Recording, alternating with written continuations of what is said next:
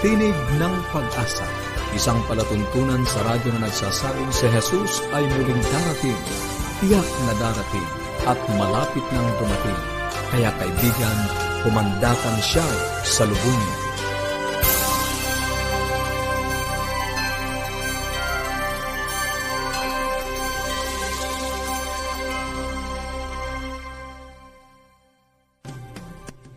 Maligaya at puno ng pag-asang pakikinig muli mga kaibigan. Kami po ang inyong mga lingkod, Pastor Nar Caranza. At Mela Ana Demong. Nag-aanyaya na samahan niyo muli kami sa loob ng 30 minuto upang atin pong pag-usapan ang mga bagay na makapagpapalusog sa ating katawan, magpapabuti ng ating samahan sa ating mga tahanan at higit sa lahat, sa pagtuklas ng pag-asang nagmumula sa salita ng ating Panginoong Diyos. Kami po ay patuloy na namimigay ng mga aklat at mga aralin sa Biblia.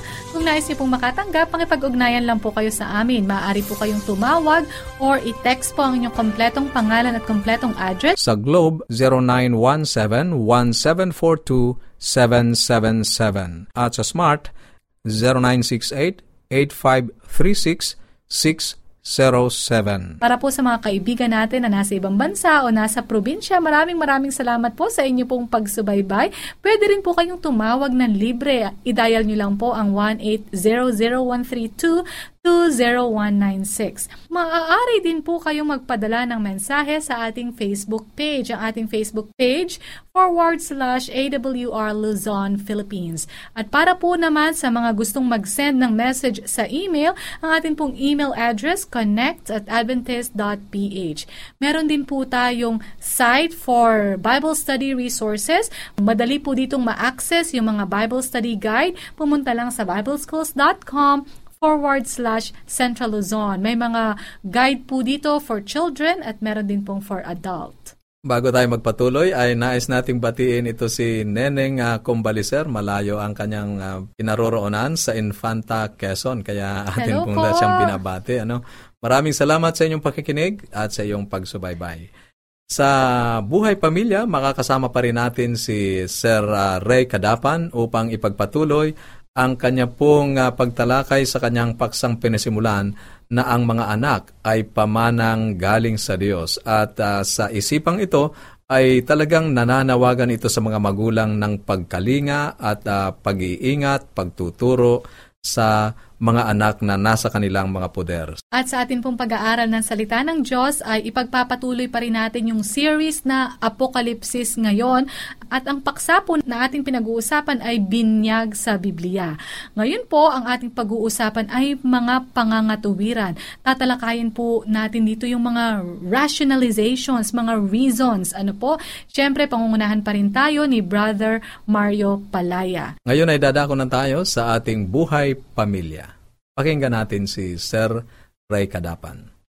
Muli, magandang araw sa inyong lahat, minamahal naming mga kaibigan, mga magulang na patuloy na sumusubaybay sa ating pong pag-aaral na ang pamagat ay mga anak mana mula sa Panginoon. Sa nakaraang serye ay atin pong tinalakay na ang mga anak ay mahalaga bilang miyembro ng pamilya, bilang mana mula sa Panginoon, na nararapat na tumanggap ng tamang turo mula sa banal na kasulatan. Kaya sa ating pagpapatuloy, ay ibig ko pong ibahagi sa inyo ang isang kasabihan ang wika, The character of your children tomorrow depends largely on what you teach them today ang katangian o ang karakter ng ating mga anak sa kinabukasan, ano po ang wika, nakasalalay ng malaki sa kung paano po ang ating itinuturo sa kanila sa kasalukuyan. Sabi nga po ni Haring David sa Kawikaan, ang ama ng matuwid ay magagalak na ano, na lubos. Ang isa'y makapagpapalago ng masukal at mayabong na tanim ng nakakainis na mga damo sa pamamagitan ng pagpapatayo-tayo lang. Ngunit, mga minamahal na mga magulang, mga kaibigan, ang magaganda at mababangong bulaklak, ay bunga po ito ng pinanukalang maigi at tuloy-tuloy na pagsisikap sa halamanan. Gayon din naman ang wika sa atin. Ang mga anak na kahihiyan sa pamilya, maging sakit sa lipunan, at maging sumpa sa sangkatauhan. Ano ang sabi? Ay hindi na kinakailangan ang pag-aalaga. Ngunit ang wika sa atin, ang magpalaki ng mga anak na ito po ang magdadala ng nararapat na pagmamalaki at katuwaan sa kanilang mga magulang at maging isang pagpapala sa sanlibutan at maging karangalan sa Diyos ay nangangailangan ng mga sumusunod. Una, mga minamahal na mga magulang ay pangangalaga. Ano itong pangangalaga? Ay siyempre ito po yung pagpapalaki sa kanila. Kaya kung kayo po ay mayroong isak, isang anak, mapalad kayo isa lang ang inyong aalagaan. Isa lang ang inyong palalakihin. Kung may dalawa, dalawa. Kung tatlo, tatlo. Kaya kung mayroon kayong isang dosenang anak, aba, mga minamahal na mga magulang, labing dalawa ang pangangalaga na inyong ano, ipagkakaloob sa kanila. Ikalawa, pagtitiis. Ano itong pagtitiis? Aba, mga minamahal na mga magulang, mga kaibigan. Ito yung tinatawag nating kung isa ang anak mo, isa lang ang pagtitiisan mo. Pag dalawa, dalawa. Pag tatlo, tatlo. Abay, pag isang dosena, isang dosena ang pagtitiisan mo. Ha? Kaya, ang tatlo, ang wika sa atin, ay pagsisikap. Kaya kung isa ang anak mo, napakapalad, sapagkat isa lang ang pagsisikap na gawin mo. Oh, kapag dalawa, dalawa, tatlo, kapag isang dosena. Oh, kaya mga minamahal na mga magulang.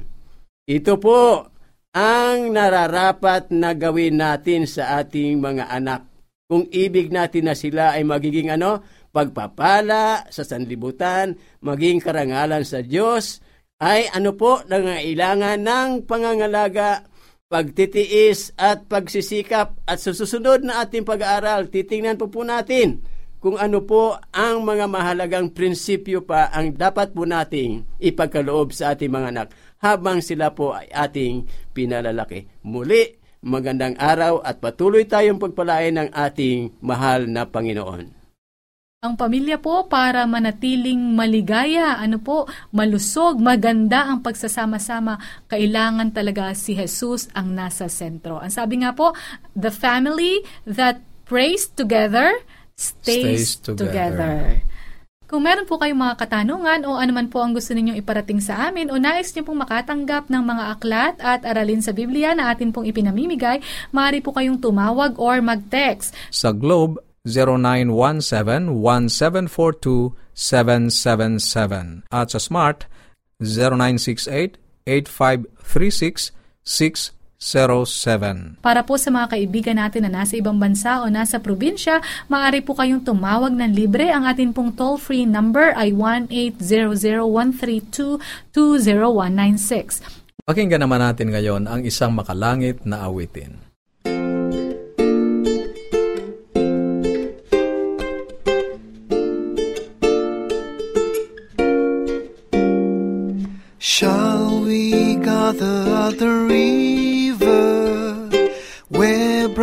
Angels' feet have trod with its crystal tide forever flowing by the throne of God? On the margin of the river, washing up its silver spray, we will walk and worship all the happy golden day. Yes, we'll gather at the river, the beautiful, the beautiful river. gather with the saints at the river that flows by the throne of God.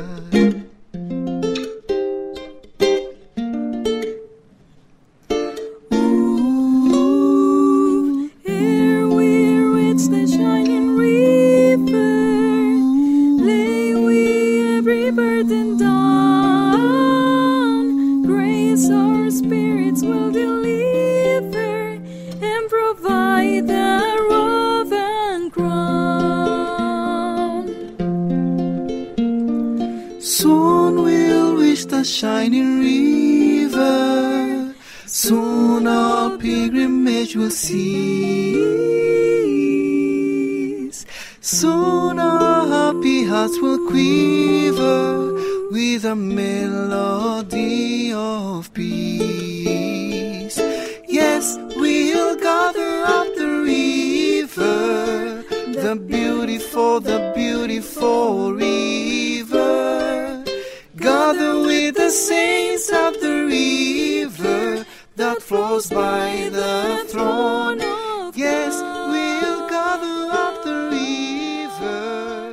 Sa ating pagpapatuloy sa pag-aaral sa Biblia, ay muli nating mapapakinggan ang ating panauhing tagapagsalita upang talakayin ang paksang ang uri ng binyag sa Biblia. Pakinggan natin ang pag-aaral sa pangunguna ni Brother Mario Palaya. Magandang araw mga kaibigan, patuloy tayo sa ating pag-aaral sa programang ating sinimulan. Salamat sa inyong pakikinig at sana ay patuloy kayong makatanggap ng mga pabalita at kaalaman patungkol sa salita ng ating Panginoong Isus. Ating napag-alaman sa nakaraan, mayroong isang tinatag ng uri ng ah, pagbautismo na itinuturo ni Juan at ng ating Panginoong Isus ang tunay ay ang paglulubog. Ang paglulubog na ito ay nagpapatunay sa isang kasaysayang ginanap ng ating Panginoong Hesus na siya ay namatay, siya ay nabuhay na maguli, at ganyan din ang mangyayari sa mga taong tatanggap sa Kanya, kamatayan sa lumang kasalanan at ah, paglilibing sa libingang tubig ng bautismo at lalo tigit ay pagkabuhay na muli sa bagong buhay kay Kristo. Ngayon ating tunghayan ang isang suheto, ang pangangatwiran. Mga kapatid at mga minamahal, napakadali ang mga tuwiran. Ngunit kapag nagsimula tayong mga tuwiran sa mga utos ng Diyos, saan tayo hihinto? Isang tanong, paano mo malalaman kung kailan titigil kapag nagsimula kang gumawa ng mga dahilan? malungkot na ating nalalamang marami ng mga tao ang natutong mga tuwiran. Hindi kaya ito dahil sa noong panahon pa man? Tinan natin sa simula sa aklat ng Genesis 4 versikulo 3. Mula sa, sa umpisa ay binalaan tayo ng Biblia laban sa pagtangka ng pangatwiran sa salita ng Diyos. Ang dalawang magkapatid na sina Cain at Abel na parehong pinalaki sa parehong makadiyos na pamilya at parehong tinuruan ng parehong mga magulang na nagkaroon ng unang ugnayan sa Diyos ay sumasamba. Tingnan natin si Cain. Si Cain ay isang napakatalinong binata na nagsimulang nag-isip ng mga bagay at uh, nagpasya na ang Diyos ay hindi naman partikular tungkol sa kung paano natin siya dapat sambahin. Alam niya na nais ng Diyos na ibubuhos niya ang dugo ng isang kordero at gumawa ng isang sakripisyo upang mapatawad ang kanyang mga kasalanan. Nangatwiran siya. Naisip niya na madali para kay Abel na nag-aalaga siya ng mga tupa Ngunit siya ay nagtatanim ng mga halaman at ang ilan sa kanyang mga prutas at gulay ay may pulang katas na tiyak na sumisimbolo sa dugo. Kaya't naghain si Cain ng isang sakripisyo sa Panginoon na salungat sa kanyang utos. At sinabi ng Biblia na tinanggap ng Diyos ang sakripisyo ni Abel ng dugo ng kordero. Ngunit tinanggihan niya ang ipinalit na handog ni Cain. Nagalit si Cain nang labis na pinatay niya ang kanyang sariling kapatid.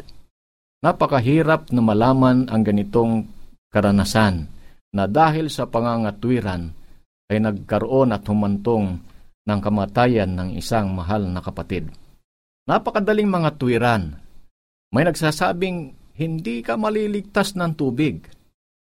Ano ang pagkakaiba ng kaunting tubig o maraming tubig? Ito ay isang simbolo lamang. Ang dugo ni Kristo ang nagliligtas, hindi binyag. Ito ang mga pangangatwiran ng mga tao.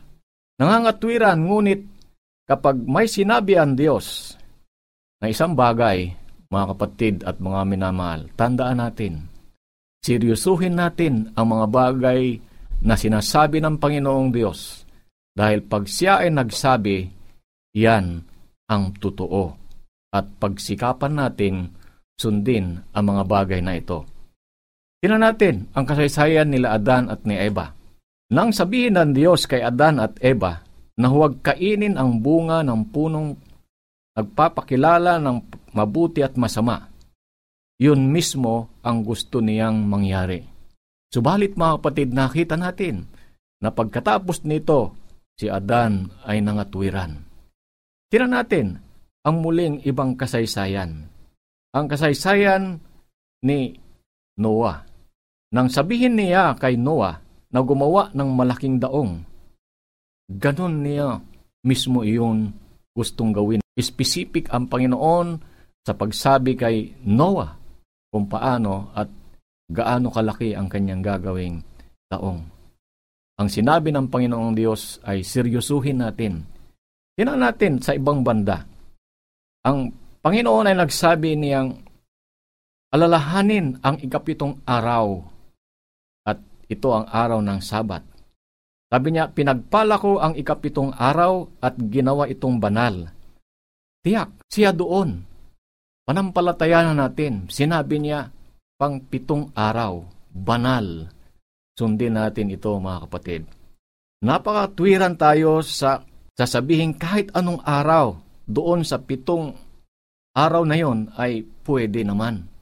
Ang sabi ng mga iba, ngunit hindi yun ang sinabi ng Diyos. Ang kanyang sinabi ay, yun ang tiyak. Yun ang dapat nating gawin. So, tila natin muli, nang sabihin niyang kailangang mabautismuhan sa tubig, iyon ay ilulubog, yan ang dapat nating gawin. Ang utos ng Panginoong Diyos, sinabi niya, paglulubog sa tubig.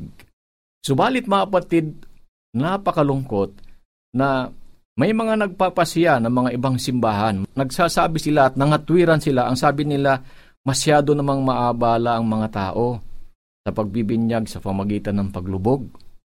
At mga iba pa, sabi niya, kakailanganin mong maraming tubig. Sabi niya, at mga tao ay mababasa sa mga damit sa pagbabautismo. Ito yung mga pangangatwiran ng mga ibang simbahan na gumagawa ng ganitong kapamaraanan ng pagbinyag.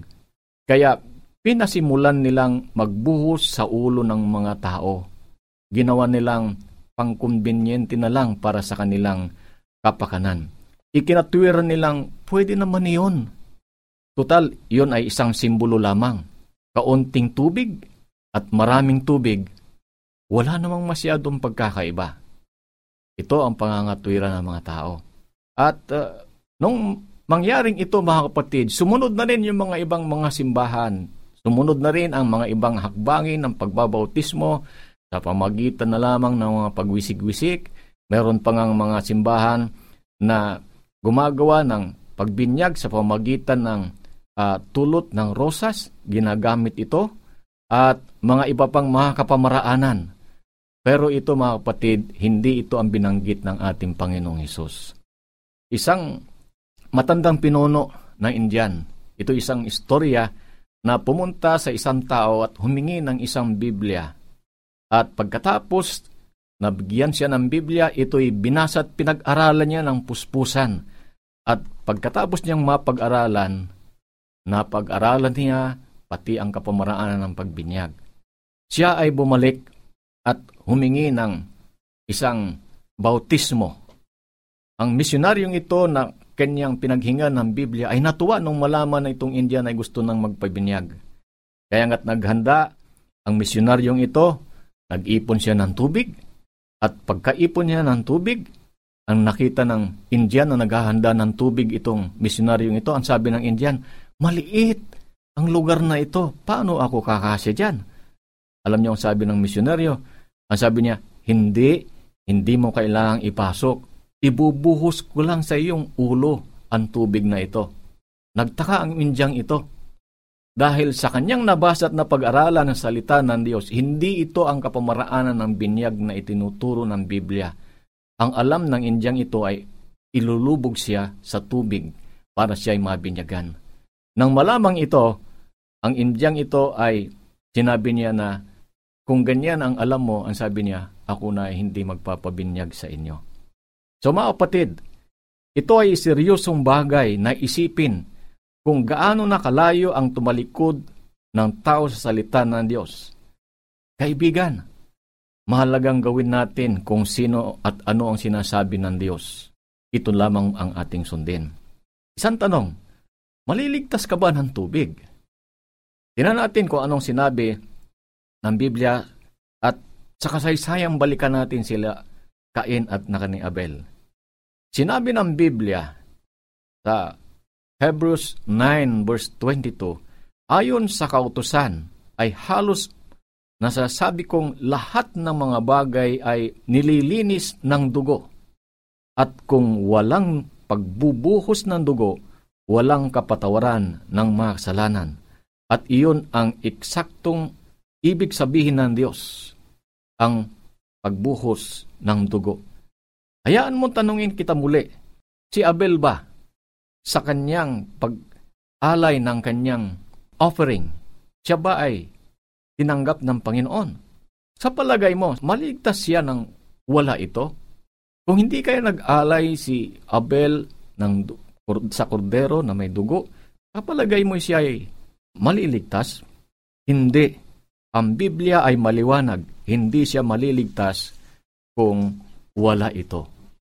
Maraming mga tao ang nagtatanong ngayon, ang tubig ay nakakaligtas sa iyo kahit na ito ay maraming tubig o kaunting tubig naman dyan. Yan naman ay kasya lamang, pangwisik-wisik ka lang. Kahit na hindi mabautismoan ang naligtas, bakit masyado nating ginagawang parang lubhang mahalaga ang sinasabi ng Biblia? Ang Biblia ay may ibig sabihin na inuutos ng Diyos na ating gawin. At kapag tinanggihan natin ang bautismo, ibig sabihin nito ay hindi pinaniwalaan ang sinasabi ng Diyos na totoo. Alalahanin natin mga kapatid, importante ang layunin ng Diyos na mabinyagan. Ang sabi ng Juan 3, versikulo 5, Katotohanan sinabi ko sa inyo, maliban na ang tao ay pinanganak ng tubig at ng Espiritu, ay hindi makakapasok sa kaharian ng Diyos. Mga muli nating balikan si Cain at ni Abel.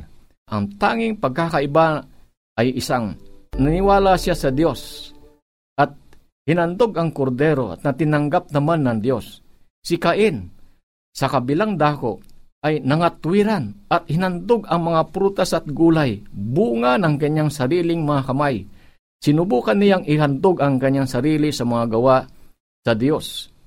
Siyempre, alam natin na hindi tinanggap ng Diyos si Cain at nagpuyos sa galit ng kanyang pinatay ang kanyang sariling kapatid.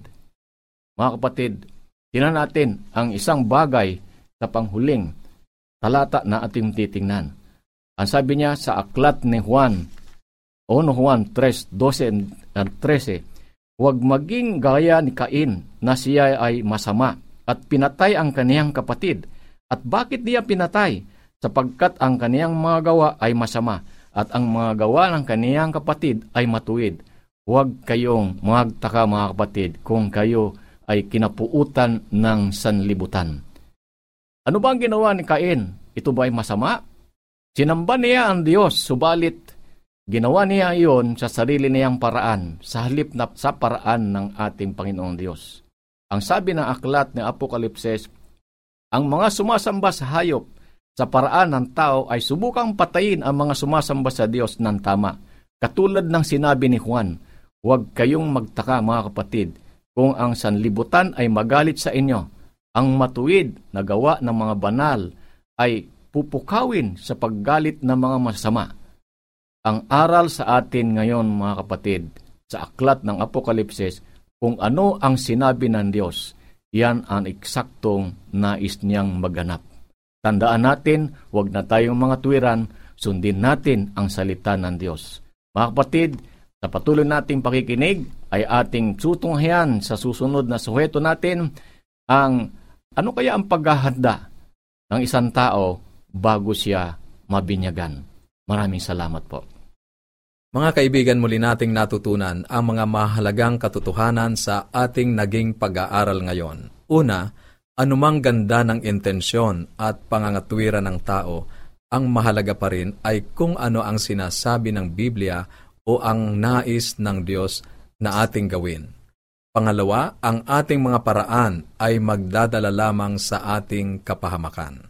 At pangatlo, ang Panginoong Heso Kristo mismo ay nagpabautismo upang ganapin ang buong katwiran. Ang ating pagtugon sa pamamagitan ng bautismo ay nagpapahayag ng ating pananampalataya sa Kanya. Sana'y naging maliwanag ang ating naging pag-aaral ngayon at inaanyayahan po namin kayo na magpatuloy sa pagsubaybay sa ating mga pag-aaral sa paksang ito sa mga susunod na araw. Pagpalain po kayo ng ating Panginoong Diyos. Mga kaibigan, kung meron po kayong mga katanungan o nagnanais po kayo na mag-aral pa ng mas malalim na banal na kasulatan, makipag-ugnayan lang po kayo sa amin. Maaari po kaming magpadala ng mga aralin sa Biblia o mga aklat na maaari pong magsilbing gabay sa inyo. Tumawag lang po or mag-text Sa Globe, 0917-1742-777 at sa Smart 0968-8536-607. Para po sa mga kaibigan natin in the provinces or abroad, maaari kayong tumawag ng libre. I-dial nyo lang po ang 1-800-132-20196. 1-800-132-20196. Pwede rin po kayo magpadala ng mensahe sa ating Facebook page or mag-comment dun po sa comment box. Ang ating page, forward slash AWR Luzon, Philippines. Kung nais niyo pong mag-send ng email, maaari niyo pong ipadala sa connect at. At para po sa mga Bible study resources na readily accessible, you may visit bibleschools.com forward slash Central Luzon. Salamat po muli sa inyong pagsubaybay at sa atin pong pansamantalang paghiwa-hiwalay. Baunin natin muli ang salita ng ating Panginoong Diyos sa Apokalipsis, Kabanatang 22, Talatang 20. Ang nagpapatotoo sa mga bagay na ito ay nagsasabi, Oo, darating ako. At habang inaantay natin ang kanyang pagdating, panghawakan natin ang kanyang mga salita sa Isaiah 59.1. Narito ang kamay ng Panginoon na hindi maikli na di makapagliligtas, ni hindi mahina ang kanyang pandinig na ito'y hindi makaririnig. Hanggang sa muli.